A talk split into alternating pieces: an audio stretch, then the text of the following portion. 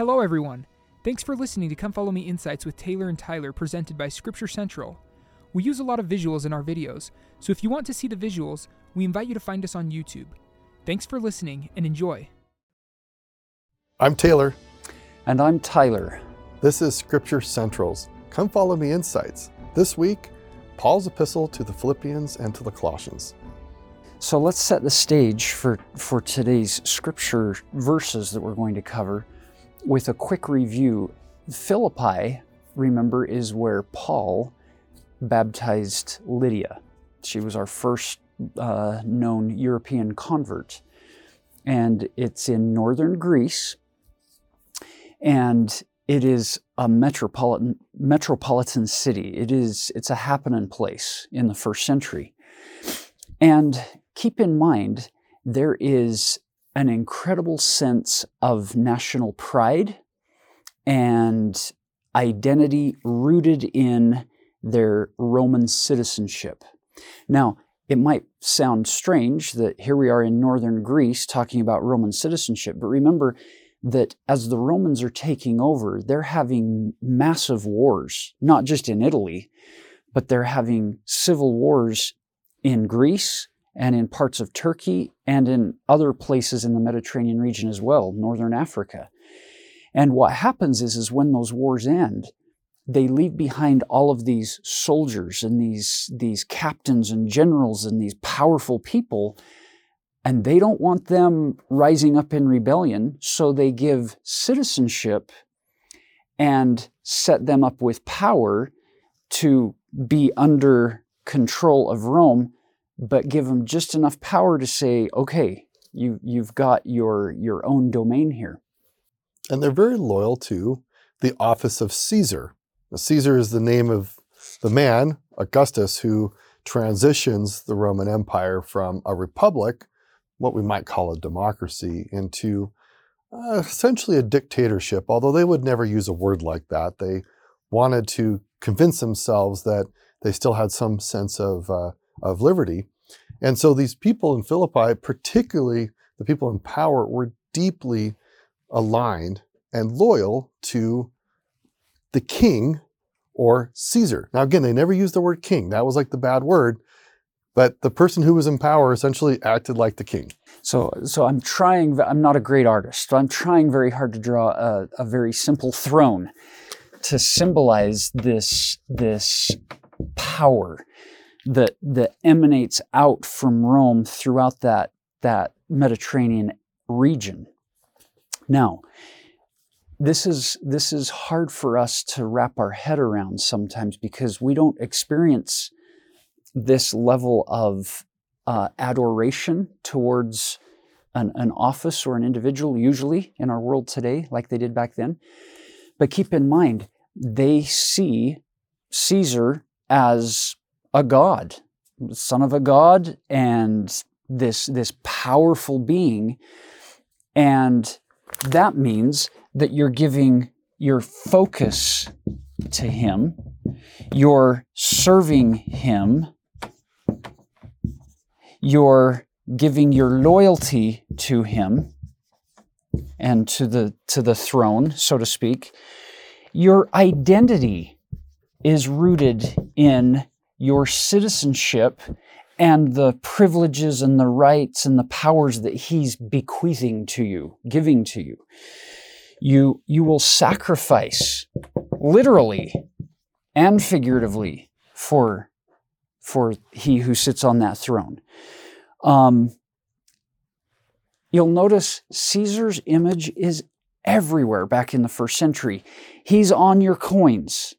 So you're carrying him in your pocket. Every time you make a purchase or an exchange of anything, he's right there. He's part of that. He's centered in it. He's always looking over your shoulder and he's always behind you because there are idols of him everywhere and there are images of him everywhere. Are you noticing the struggle? That it's not just Caesar. It's also the pantheon of gods and goddesses that symbolically are enthroned, and you have their idols and their altars and you do sacrifice and obeisance to them. Now, let's make this a little, hopefully a little clearer, why Paul is saying some of the things he's saying in these epistles to the Philippians and Colossians and others, quite frankly. But this is a good set of books to discuss this, because here's what's happening. In the first century, in that Greco-Roman environment, your local city has a patron god or goddess. For the Ephesians, it was Diana. And they believed she was protecting their city, overlooking them. They build a temple to her. It becomes one of the seven wonders of the ancient world. They buy statues of all sizes and varieties to give obeisance to her, give loyalty to serve, to focus on, to sacrifice for. Their identity is rooted in that goddess in that particular instance. In fact, there was a riot that breaks out. Paul's preaching and the people who are creating these statues dedicated to Diana feel like their status, their employment, their access to money is going to be diminished. And they basically cause a riot in the theater. And it's over like, we want to keep serving these gods. And Paul is saying, actually, there's a God who has focused on you and served you and been loyal to you and sacrificed for you.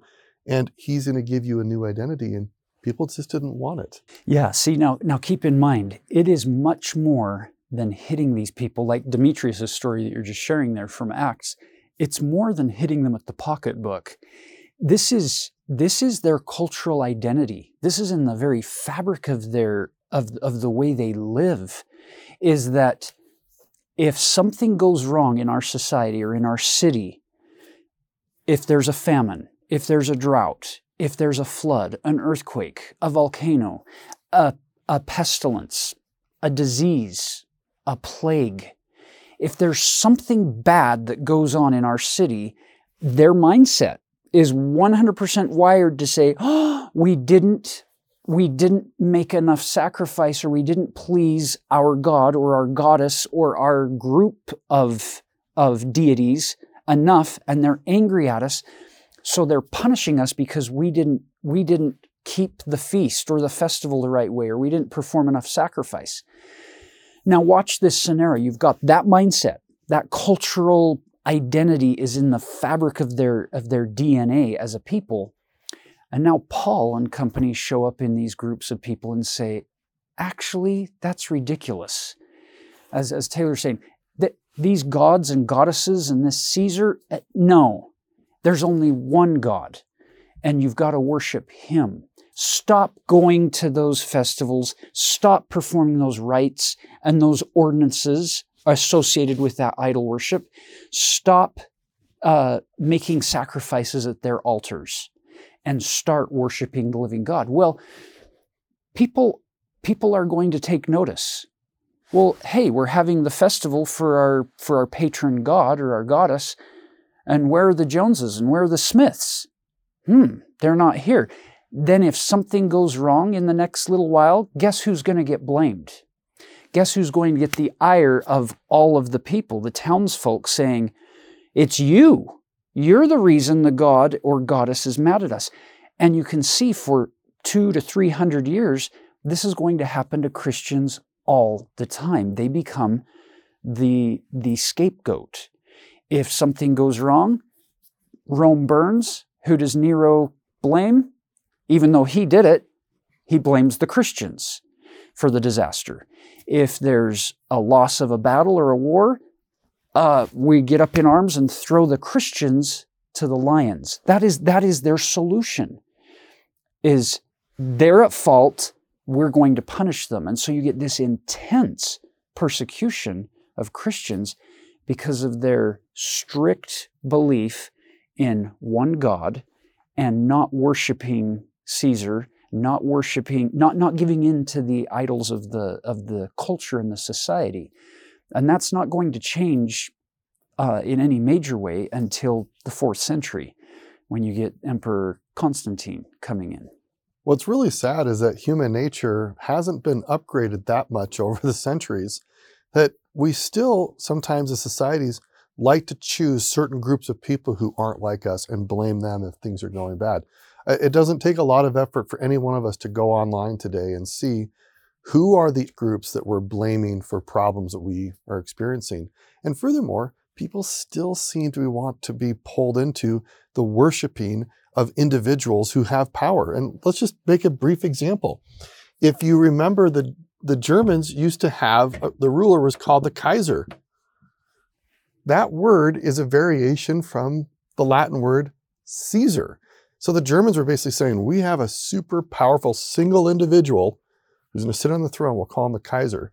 And even the Russians, they had their one powerful ruler called the Tsar. And it's actually a variant from the word Caesar. So we all have in our fallen nature this propensity to want to worship a single human or a set of humans and give them all of our love and loyalty, and to then exclude others who are children of God, should be our neighbors, and to blame them when things don't work. And so among the things we might ask ourselves is, are we willing to listen to Paul and focus on who the real king is, who has done all these things for us? He's sacrificed for us. He's been loyal to us.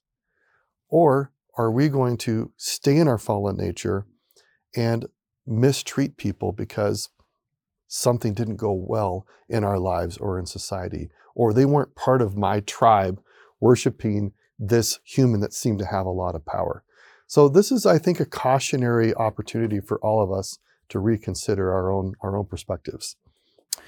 So now, as we get ready to jump into the epistle to the Philippians, it's fascinating to watch how true love can be given to the true King, the God of heaven and earth, as opposed to our history's attempts at giving love and loyalty and sacrifice and service to the pantheon of false gods that can't give anything in return because they don't have that power. They don't have that love to return. And as we get ready to dive in, just ponder for a moment, have things really shifted that much in 2,000 years? We don't have Caesar all around us in our physical and visible world today. But we have other potential idols and false gods and false prophets that we do carry in our pockets if we want to access them that way. And they are looking over our shoulder, and they are persecuting and mocking when you don't worship at their altar, when you don't do things their way. And there's a variety of those that exist in our world today. So hopefully, with that foundation, as we jump into Philippians, we'll be able to keep our focus fixed and locked on the true throne of God, and He who is worthy of our sacrifice, our focus, our service, our loyalty, our love, and rooting our identity in Him. That is the message of Paul the Apostle to these Philippian saints. So let's, with that foundation, let's dive in, noticing how hard now, maybe you haven't picked up on this reality, how hard it was to be a true follower of Christ in the first century in this Greco-Roman world. This was not the path of least resistance for a citizen in that day and age.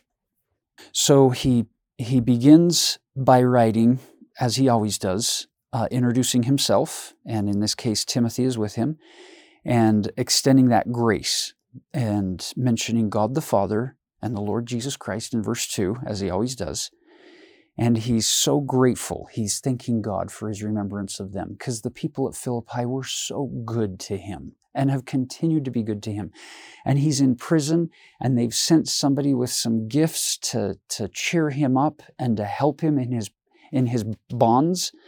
And it's just touched his heart. And in response, he's written this letter. And let's pick it up in verse 6.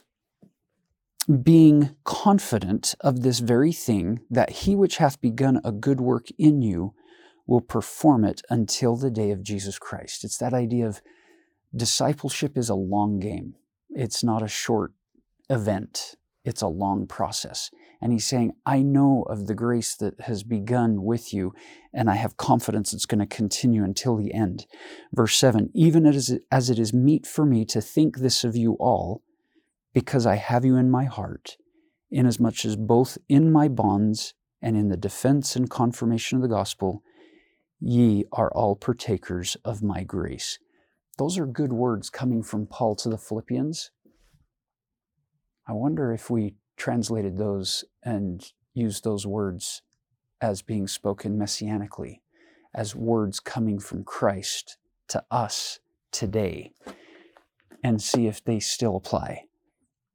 Even as it is meet for me to think this of you all, because I have you in my heart, inasmuch as both in my bonds and in the defense and confirmation of the gospel, ye are all partakers of my grace.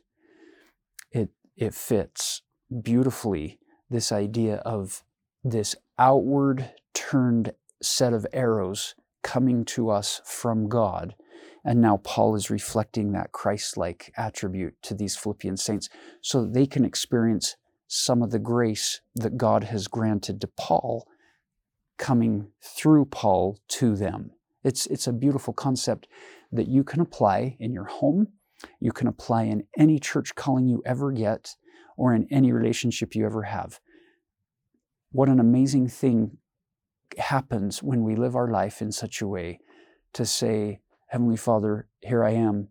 Please make of me an instrument of thy grace. Help people, when they have interactions with me, walk away from those interactions saying, God is good. There's hope for my future. They feel uplifted. They feel edified. That's the kind of person we all want to be in an environment that is surrounded by all kinds of other selfish motivations and temptations, quite frankly. In verse 8, he continues. He says, for God is my record, how greatly I long after you, all in the bowels of Jesus Christ. It makes me think about church leaders who often say in general conference and other settings, how they pour out their hearts in prayer to God on behalf of the saints. That people who've been asked to serve in any leadership position in the church, it's not for their own benefit, it's so they can be serving others. And we see this in Paul, we see this in modern day church leaders. Their interest is to have God's love spread abroad in the hearts of the people they serve. Love that. Now you go to verse 10. That ye may approve things that are excellent, or test, or prove. Put them to the test and show this is actual, as opposed to the world you live in, Philippian saints, where people are saying, make all these offerings to our gods and goddesses. He's saying, no, let's prove things that are excellent, that ye may be sincere and without offense till the day of Christ, being filled with the fruits of righteousness, which are by Jesus Christ unto the glory and praise of God. But they lived in a world, and we today live in a world, that is all about the praise and the glory of men and women, of humans. And he's saying, get above that. Don't worry about what the world is seeing, and look for the praise and the glory of God. And then he goes on to describe how that since he is now in bonds and in prison, it's actually led to good things happening. Are you seeing the messianic connection here? That it's in the bondage that Christ willingly took upon himself, or allowed to be placed upon him, that all of these good things flow into our life because he became a servant, a bond servant in his infinite atoning sacrifice, as well as throughout his ministry, then all these good things happen. Well, Paul's using himself as an example, saying, look at verse 13, so that my bonds in Christ are manifest in all the palace and in all other places, and many of the brethren in the Lord, waxing confident by my bonds, are much more bold to speak the word without fear. Have you noticed that Paul's been spending a lot of time in prison, and he's going to continue to spend a lot of time in prison? He's not popular among the magistrates, the rulers, the leaders of the different regions that he's been preaching in, because he is literally seen as a public threat. If this guy is allowed to keep spreading his word and more people stop going to the temple and making their sacrifices and joining in these feasts and festivals and ordinances to our god or goddesses, then we're going to be overrun, or we're going to have floods or droughts or pestilence. We've got to stop this guy. And yet he's saying, because I'm now in bonds and everybody knows that I'm preaching Jesus, others are more emboldened to start preaching Jesus. That is not the logical conclusion most would draw, but that's what's happening. As you notice, for those first 300 years until Constantine in the 4th century, the Christians are being persecuted like crazy, sometimes more than others, but lots of persecution, and you would expect that that would decrease the numbers. But isn't it fascinating that the external persecution actually deepened the faith and deepened the roots of their discipleship, and the work grew amidst the persecution? Now, I wonder how we could apply that today. I wonder if you look around at external pressures on your faith, external pressures on your testimony. They don't have to destroy your faith, brothers and sisters. They can actually cause a deepening of trust in God and faith in the Lord Jesus Christ, rather than a weakening of our foundation. The only time that we struggle is when we let those external negative voices and pointing fingers of accusation, when we let them become internal doubts and fears that start driving our behavior in shaky ways, where we start to abandon the roots of our faith and start embracing more what we don't know rather than rooting deeper in what we do know. And so it's this fascinating conclusion that he's drawing here. My bonds are actually leading to great benefit for all of you and for everybody here in the palace where he's in prison. It reminds me of something we talked about a few episodes ago, this phrase, "this happens to me" versus "this happens for me." And Paul seems to be so empowered by the love and truth of God that he no longer sees himself as a victim, which is a pretty common fallen nature perspective, that we see things are happening to us. Paul is seeing things happening for him, and he essentially declares, the bonds I'm in have created a positive opportunity to spread the gospel. And he says, I'm willing to die, because if I die, I get to hang out with Jesus. But I'd prefer to stay here so I can act like Jesus and suffer as he suffered in order to spread his love. So it's a very interesting perspective. It causes me pause to say, what am I doing in my life? Am I looking at my circumstances and choosing to see them in a positive light of things happening for me, or am I choosing to be a victim? Now, what's interesting, we all know the power and the principle of agency. But if you think about it, most things that go on in the world, we have no control over. If you really think about what you truly only control in your life, it's not a lot. So most things that go on are outside your control.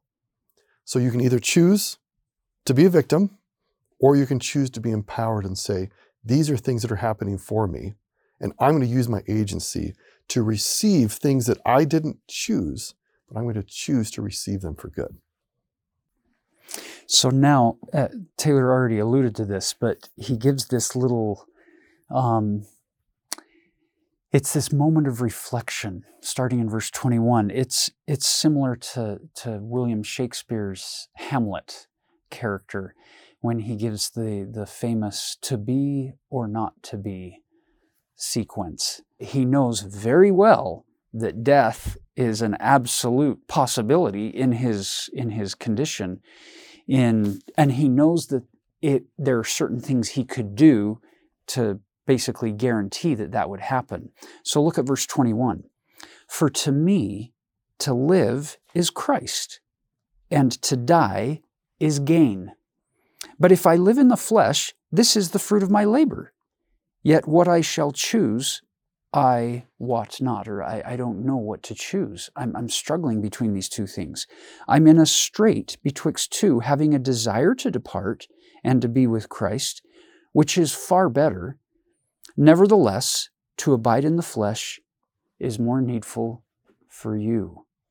Once again, are you seeing a reflection of the divine attributes of Jesus Christ here as he works his way through the infinite atoning sacrifice process? At any given point of time throughout that event, he could have said, oh, I am free to give up the ghost at any time, and it would be so much easier. To die would have been freedom for him. But he chose to live all through that awful ordeal until he could say those three words, it is finished. And why did he do that? You'll notice all of these arrows that we've been using for us, focusing on him, his entire life, culminating at infinite proportions through his atoning sacrifice experiences, involves every single one of these arrows coming from the throne, from him, outward to us. His focus was on us, not himself. His sacrifice, it was for us, not for what he could gain, but for what he could help us gain. His identity was focused on helping us have an actual identity, a purpose for existing, and a focus to the future on what we could become. His service was all on us. His loyalty was to us. And ultimately, this act of love was to us. So isn't that fascinating that the Lord Jesus Christ did all of these things because of his faith in us and his love for us and his loyalty to us? And then after doing that in infinite proportions, he turns to us and says, now will you give me your loyalty?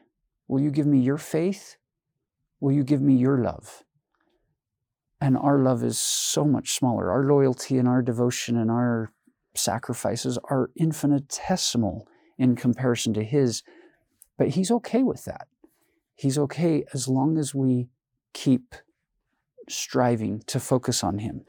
I love this concept here when you look at it beyond just Paul talking about himself and see it as a metaphor, if you will, a parable for the Savior himself and his interactions with us.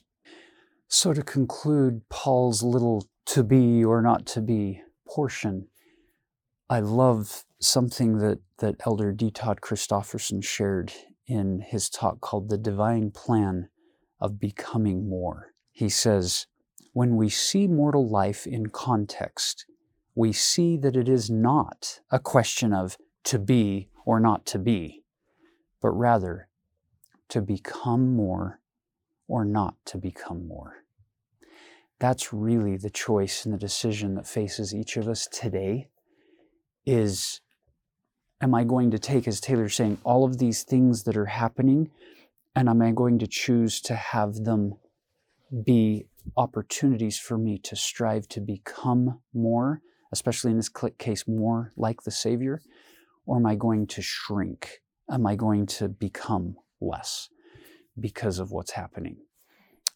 Which now brings us to chapter 2, which contains one of the most sweet hymns in the entire history of the Bible. And some of you are saying, wait a minute, a hymn? Yeah, there's a song here. The Philippians letter contains this song in chapter 2, verse 6 through 11. So to set the stage for that song, that hymn, look at verse 3 through 5 first. Let nothing be done through strife or vainglory, but in lowliness of mind, let each esteem other better than themselves. Now that would be an amazing world to live in. if everybody was esteeming everybody else as better than themselves appropriately, not in a self-loathing way, not in a scrupulosity way, I'm never going to be good enough, but in a looking at other people with genuine love and respect. Verse 4, look not every man on his own things, but every man also on the things of others. And let this mind be in you, which was also in Christ Jesus. Remember, these saints would receive these letters.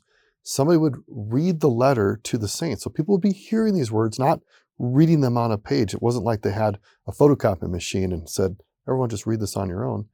And there may have been an opportunity for them to pause and actually sing this hymn together.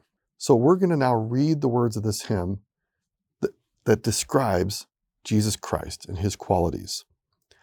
So Jesus Christ, who being in the form of God, thought it not robbery to be equal with God, but made himself of no reputation, and took upon him the form of a servant, and was made in the likeness of men.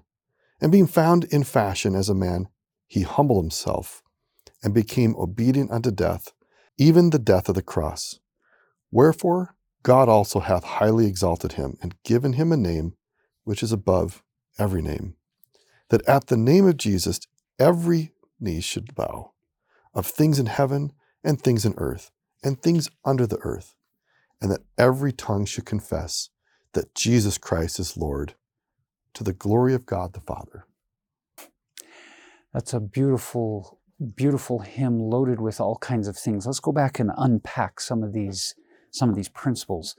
If you look, starting in verse 6, you get this doctrine of deification or doctrine of exaltation, this ascension, where he's in the form of God, and we learn from Genesis that you and I are created also in the image and likeness of God. And he thought it not robbery to be equal with God. So this exaltation, but made himself of no reputation, and took upon him the form of a servant, was made in the likeness of man. So he who is in the form of God, a God before the world was, if you look at John chapter 1, verse 1 through 5, kind of gives that perspective of his identity, that he emptied himself.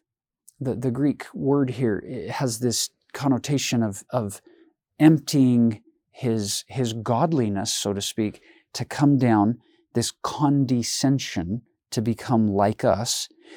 And then in the form of man, he dies the lowest form of death possible in the first century, a Roman crucifixion on a cross. And it mentions that at the bottom of verse 8, even the death of the cross. So the highest God comes down and dies the lowest death, so that, verse 9, wherefore God also hath highly exalted him, and given him a name which is above every name. Oh, the symbolism and the irony are thick. On the cross, what did Pilate put on the title for the cross? The King of the Jews. What he should have labeled it is the King, period. King with a capital K. He is the King of kings. He's the King of heaven and of earth and of all things that in them are. He is the King.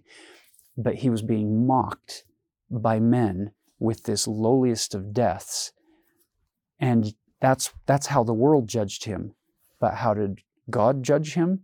As the highest of all, and gives him the name above all. Here is God himself who descends to become like man. And so you see this inversion of humans who are grasping to make themselves like gods, and yet God himself makes himself like a human so he can uplift everybody to be like God. And I love how Paul, he just uses, and this is just like Jesus as well, often his teachings, would use these parallel contrasts and to show these inversions, that the way we think of reality sometimes is quite different than what it truly is. That the low will be exalted and the high will be abased. And speaking of the abased, look at verse 10. At the name of Jesus, every knee should bow. That's 100%. That leaves nobody out. At the coming of the Lord and at the name of Jesus, every knee will bow.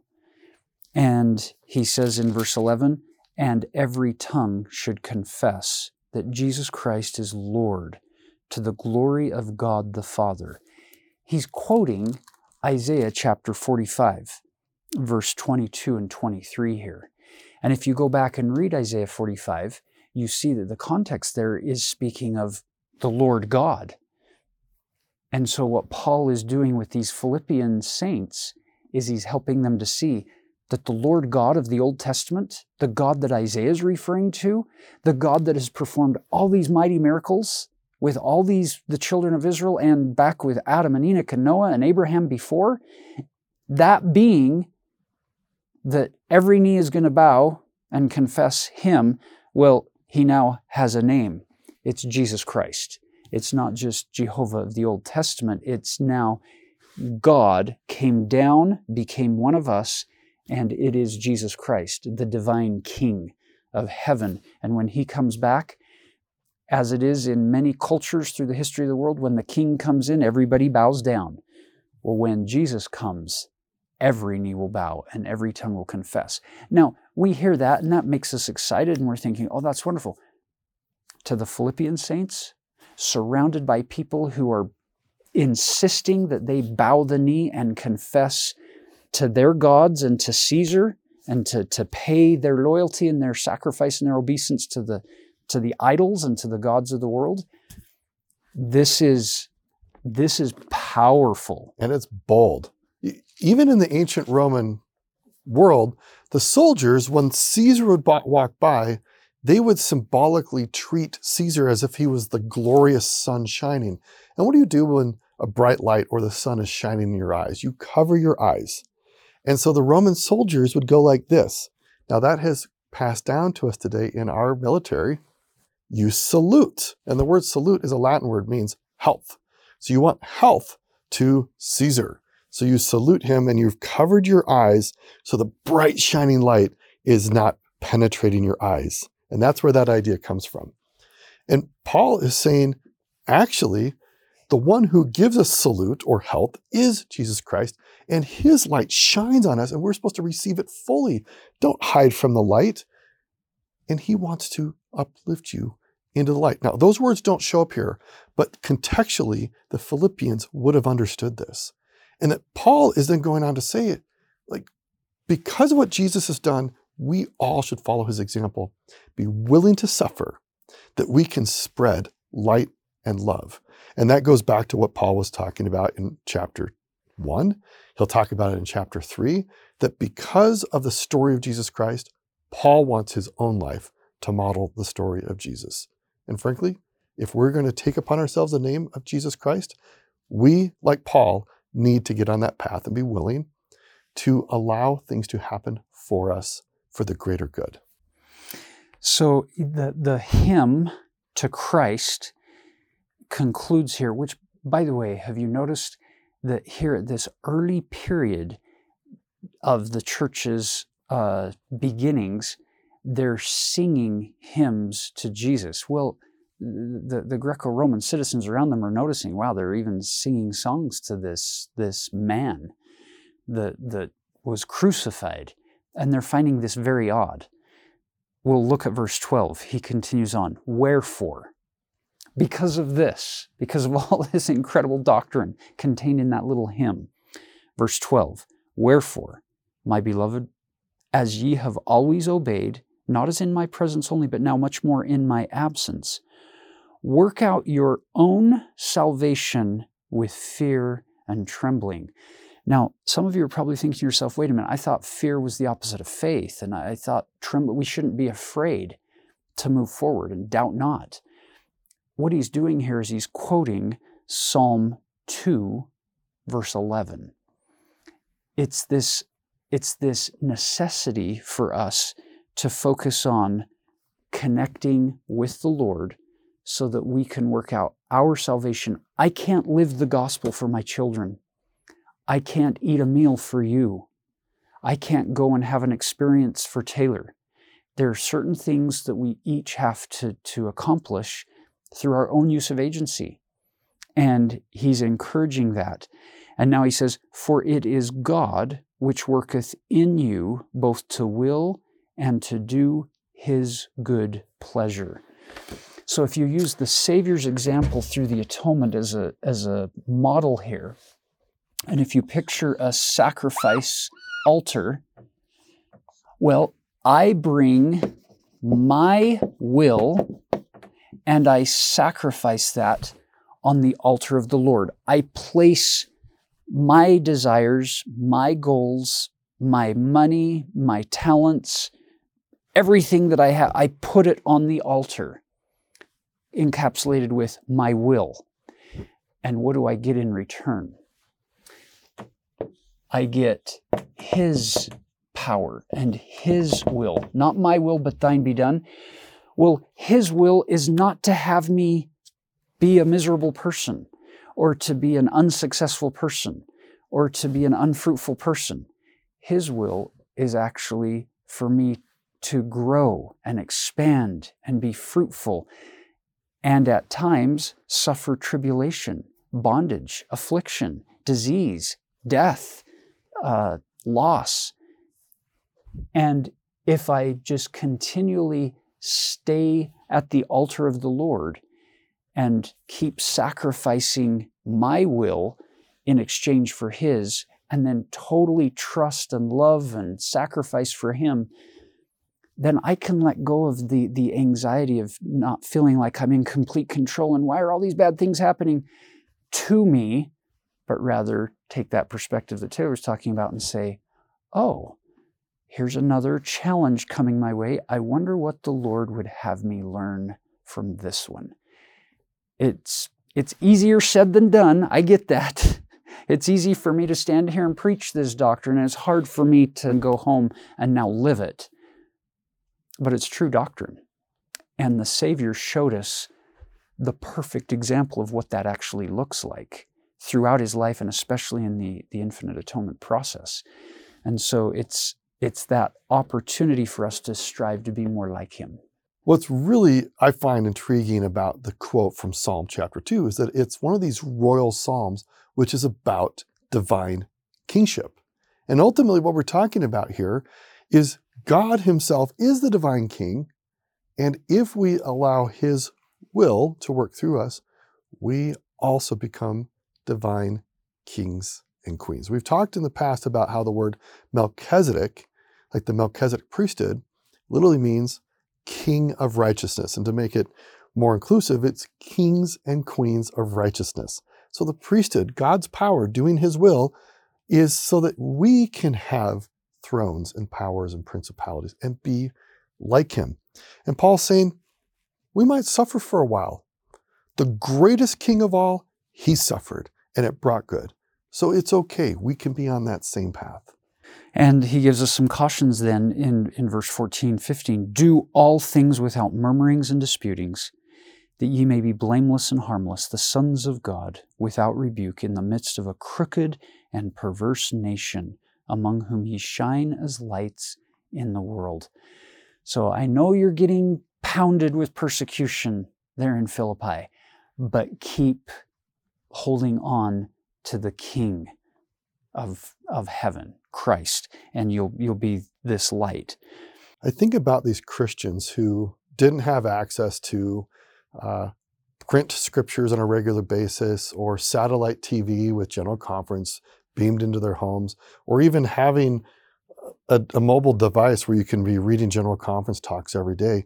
Imagine how precious these words were to the Philippians and other Christians, to the point that they're in this really tough environment. They've received these amazing, powerful words of doctrine and consolation. You can see why this letter was preserved over so many centuries. It wasn't like Paul had nothing else to say in his life, but this one resonated so much with these people under deep challenge that they shared it, they memorized it, they wrote it down, and they kept spreading it to the point that we now have access to it in our time. I just find that so powerful. Heartwarming. It's powerful. Now, look at verse 17. Yea, if I be offered upon the sacrifice and service of your faith, I joy and rejoice with you all. Once again, I think you can hear the messianic reflection coming through here. That this is Paul simply re-echoing what the Lord himself did for us, that he was sacrificed for all of us, and he joyed in that sacrifice, and he rejoices with you all in the sacrifice. I love that the Savior's natural response to his sacrifice for us is an overflowing love and kindness and compassion and mercy and grace. So now we turn to chapter 3, where Paul begins by talking about a little bit of his autobiographical history, what he's done, where he's been, the prices he's paid, so to speak, to get where he is. But notice what he says in verse 7. But what things were gained to me, those I counted loss for Christ.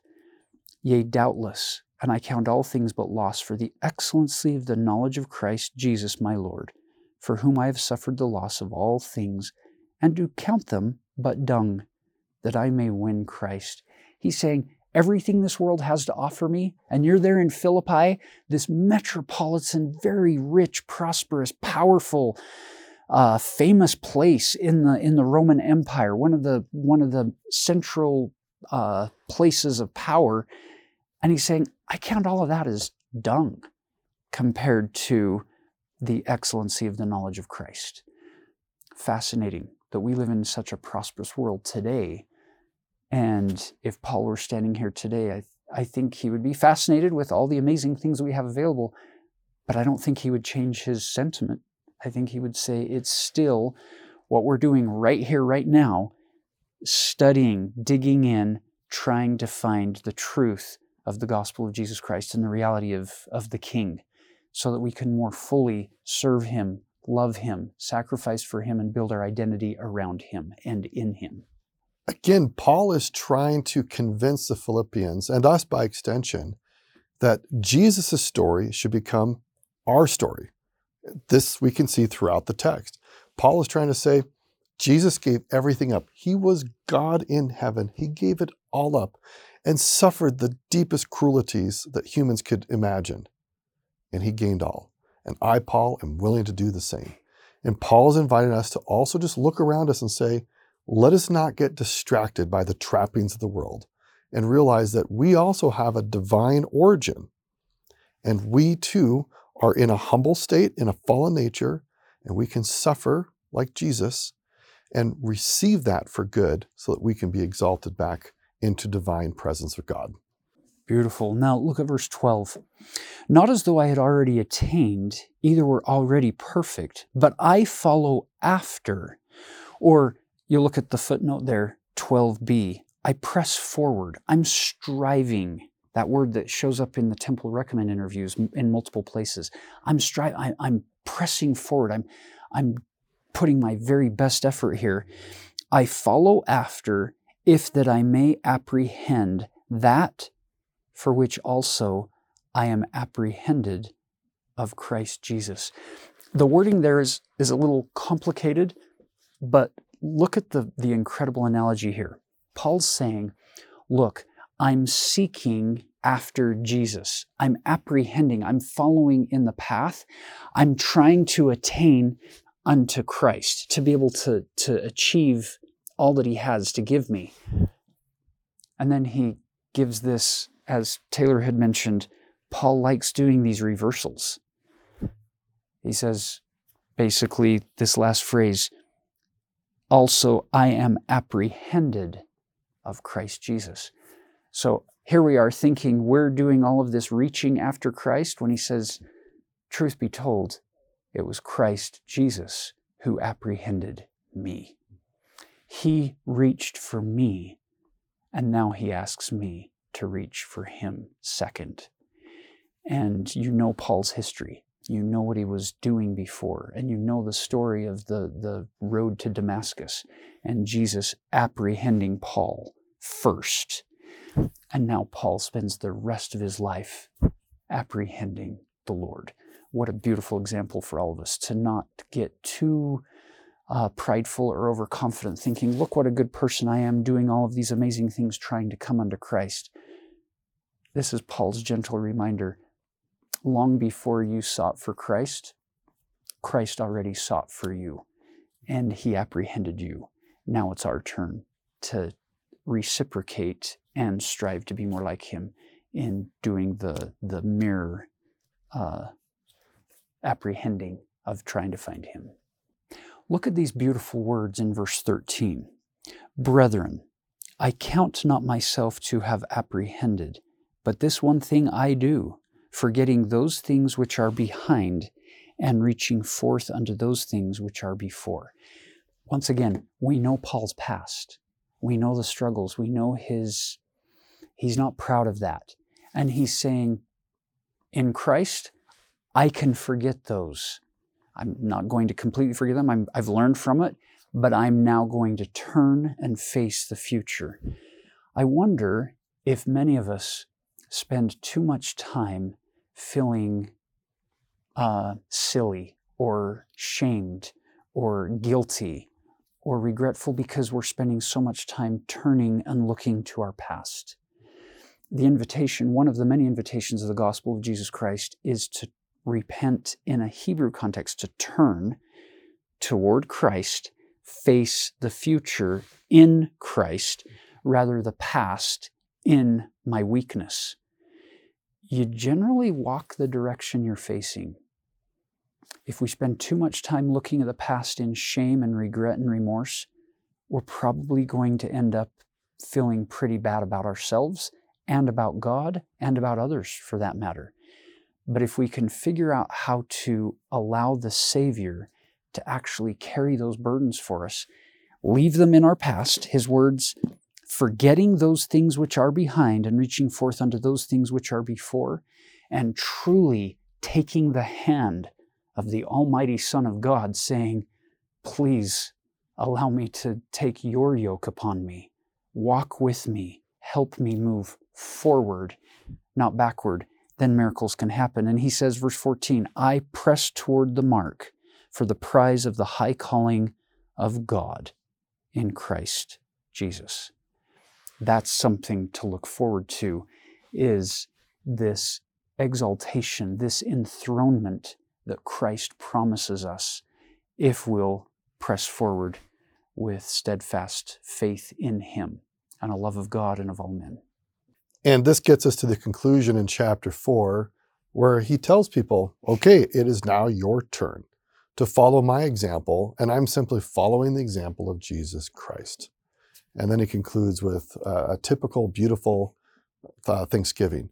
So this is a really, really powerful letter. And in our own lives, sure, this was written 2,000 years ago, but it still matters because we all strive to be followers of Jesus Christ.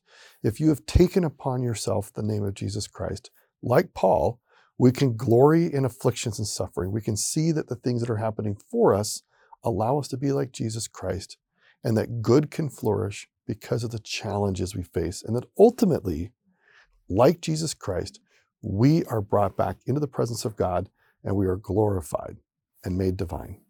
That's powerful. And by the way, for those of you who love the 13th article of faith, in that 13th article of faith, it tells us that we may say we follow the admonition of Paul.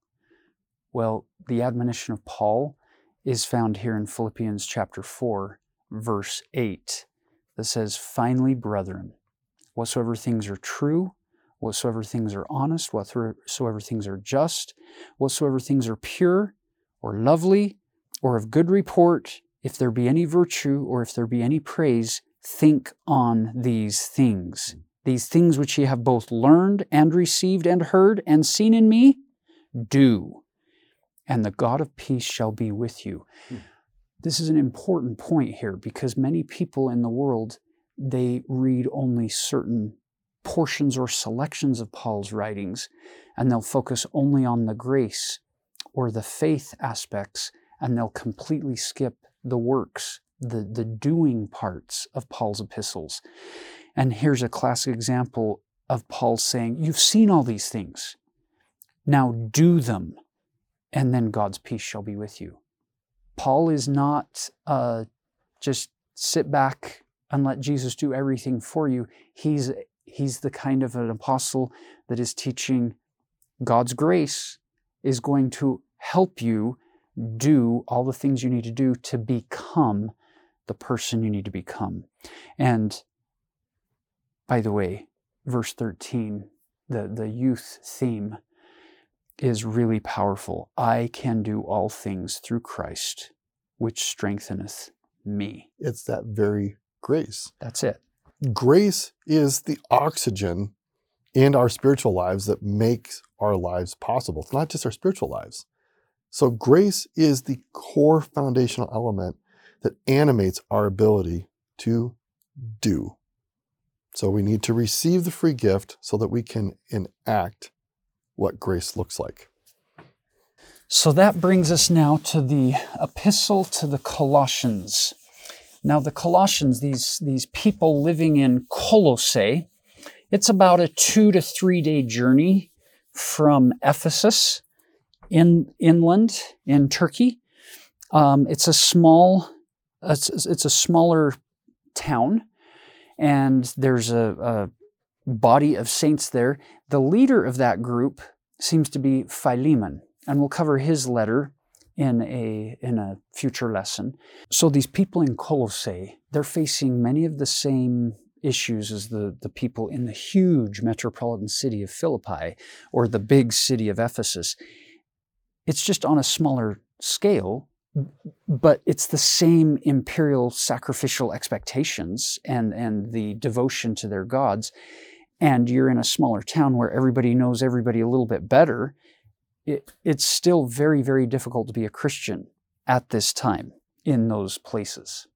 So Paul wants to convince them that because of the liberty of Jesus Christ, of what he did, we can live in the present and experience God's kingdom now. So if you're a Jew, it also means you can move on or upgrade from the laws. If you're, say, a pagan who's now become a Christian, you no longer are bound down to the religious expectations that you may have found in your pagan religions, that Jesus provides liberty and a new identity. And perhaps one of the most powerful passages here, again, there's another poem that is similar to the hymn we saw in Philippians, but if you look at Colossians verses 15 to 20, this is maybe one of the most important aspects of this particular letter, where Paul is expressing key characteristics of who Jesus Christ is to empower the people with this new identity that we've been talking about. So Paul introduces this poem or quote in verse 15. In verse 14, talking about Jesus, he says, "In Jesus, in whom we have redemption through his blood, even the forgiveness of sins, who is the image of the invisible God, the firstborn of every creature. For by him were all things created that are in heaven and that are in earth, visible and invisible, whether they be thrones or dominions or principalities or powers. All things were created by him and for him. And he is before all things, and by him all things consist. And he is the head of the body, the church, who is the beginning, the firstborn from the dead, that in all things he might have the preeminence. For it pleased the Father that in him should all fullness dwell. And having made peace through the blood of his cross, by him to reconcile all things unto himself. By him I say, whether they are by things in earth, whether they be things in earth or things in heaven." Now, you imagine for these early Christians, this is a really powerful, dense summary statement of core characteristics of who Jesus Christ is. And in this Greco-Roman environment where you have gods dedicated to almost every kind of natural phenomenon you can imagine, Paul is saying none of that matters. There is one individual who was God, is God, came down and lived like us, suffered that we might be liberated. He died that he might make everybody free from the bonds of death. So I think about these early saints in Colossus, where it would have been so empowering for them to know that their identity as Christians, that they have chosen to follow this man, Jesus Christ, that they are now rejecting the powers and forces of the world, but instead aligning themselves with what is true and real, that Jesus Christ created all things. You don't have to go worship gods of wood or stone or wind or water. You can worship the one who made all things, and all things were for him. And what is it for him? So that he can deliver salvation to all of us. So in chapter 2, he gives us a couple of beautiful little gems here. Look at verse 6. As ye have therefore received Christ Jesus the Lord, so walk ye in him. Remember what he said in John 14:6, I am the way, the truth, and the life. No man cometh unto the Father but by me. He's saying, walk in him. Another way he could have said that is, walk in the way. That's Christ. Verse 7, rooted and built up in him, and established in the faith as ye have been taught, abounding therein with thanksgiving. I love this concept that Tom Wright shares. He's a New Testament scholar, N.T. Wright. He says, Paul's epistle to the Colossians is a lot more than just showing you how to live a life of thanksgiving, giving your thanks to God, if we were to add that to the list. But he said, he's actually showing these Colossian saints thanks living, how to change, how to enhance thanksgiving into thanks living, where you live your life. And how do you do that? How do you do thanks living? You do it by walking in Christ, with Christ, in his way. Look at verse 8. Beware, lest any man spoil you through philosophy. This is a beautiful caution to these Christians in Colossae who have external pressures being put upon them by the Gentiles, by the Greek philosophies of their time and setting and place. So this is a Greek caution here. Beware lest any man spoil you through philosophy and vain deceit, after the tradition of men, after the rudiments of the world, and not after Christ. So he's given the Greek caution. And then in the next column, he says, you're also getting pressure from the Jewish side as well to come back to the law of Moses and abandon your faith in Christ. So verse 16, let no man therefore judge you in meat or in drink or in respect of a holy day or of the new moon and of the Sabbath days, which are a shadow of things to come, but the body is of Christ. He's saying, keep everything focused on Christ and what you're learning from the apostles, not from these pressures from both sides in your setting and culture. And then he introduces this worshiping of angels in verse 18 as well, that's intruding into those things which he hath not seen, vainly puffed up by his fleshy mind. I sometimes feel for Paul just the challenges he would have faced, both against the Judaizers as well as the Greco-Roman philosophies. And it wasn't like Paul was saying, everything in this present world is worthless and just reject everything. There is good in the world. There is good that comes from other sources besides revelation and Scripture. But Paul is being very clear.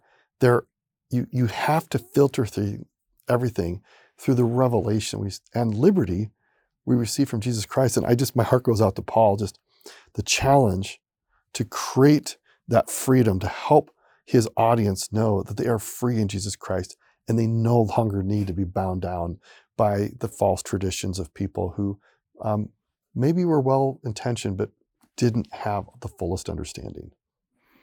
So in chapter 3, he gives them some additional instructions for how to live a life of thanks living.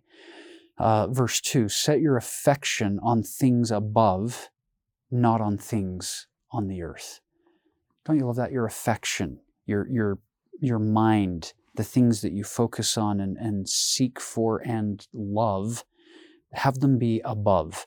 Verse 5, mortify therefore your members which are upon the earth, fornication, uncleanness, inordinance, inordinate affection, evil concupiscence, covetousness, which is idolatry, for which things' sake the wrath of God cometh on the children of disobedience. Did you notice the symbolic irony here? That the wrath of God comes because people are worshiping idols. But what is the tradition of those very people? It's if you don't come and worship this idol with me and sacrifice to this idol, then the god of this idol, whose spirit we're hoping comes and occupies this idol we've built for it or in this temple we've established for it, is going to be angry with us, and the wrath of this god is going to destroy us in one form or another. Paul's using that cultural norm to say, yeah, when bad things, if the wrath of God is going to come, it's because you've been spending too much time at the feasts and festivals and idol ceremonies of these pagan practices. As well as doing a lot of other evil things that he summarizes in verse 5 with some kind of difficult English words that we don't use commonly today. The summation for me of chapter 3 is in verse 11. Where there is neither Greek nor Jew, circumcision nor uncircumcision, barbarian, Scythian, bond nor free, but Christ is all and in all. He's saying, stop doing this division and find the unity in Christ. It's all centered in Christ. Which brings us to chapter 4, where he's going to close the epistle. And it's here, by the way, where you are introduced to Luke in verse 14, the beloved physician. So you've heard us talk multiple times back when we were doing the Gospels, in the Gospel of Luke, how he's this physician and he pays attention to suffering and healing and peoples on the margin of society. And here's where Paul mentions him as one of Paul's missionary companions as being the beloved physician. I love the fact that Luke is once again reflecting what we've talked about with Paul, reflecting the divine attributes of Christ. Because at the end of the day, Luke may be called here the beloved physician, but Jesus Christ is the beloved physician, the greatest healer of all time. And so we love Luke because he's reflecting that attribute of the divine. We love what we're getting from Paul because we can see through the lens of Paul, the Lord Jesus Christ. And hopefully, as we continue to study and immerse in these scriptures to learn more about Jesus Christ and interact with people and practice these principles, then people will be able to look through us and see Jesus Christ as well, rather than have the focus be on us. So in closing, these are incredible epistles written to people with incredible, deep, sincere needs at that time 2,000 years ago. But the principles aren't all that different today. It's as if Paul were writing through space and time to us today to come unto Christ, give him our focus, give him our service, our loyalty, our love, our thanks, our sacrifice, and root our identity in him today, because he is the King, in spite of all of the world's gods and goddesses that have been set up to compete for our time. And we know that he lives, and we leave that with you in the name of Jesus Christ. Amen. Know that you're loved. And spread light and goodness.